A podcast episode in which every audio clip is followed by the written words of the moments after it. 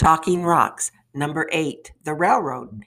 In 1887, citizens in the area subscribed $100,000 to the Oregon Rail and Navigation Railroad for the construction of a track from the Columbia River. In November 1888, the ORNC completed 47 miles of tracks from Willows on the Columbia River to Heppner. Many of the workers were Chinese who came from the John Day gold mines as the gold mines petered out. The railroad influenced the local economy positively by increasing property values, allowing farmers and ranchers to move their crops and livestock faster and easier, as well as enhancing travel capabilities of businessmen and other citizens.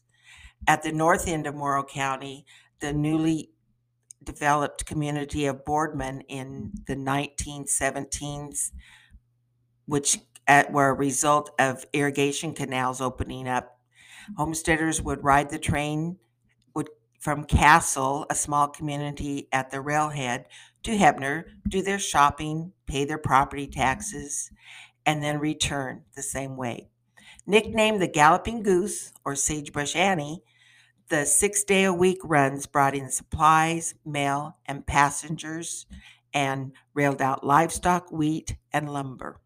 The ORNC was later absorbed into the Union Pacific Railroad, which ran its last train from Heppner on June 30th, 1994.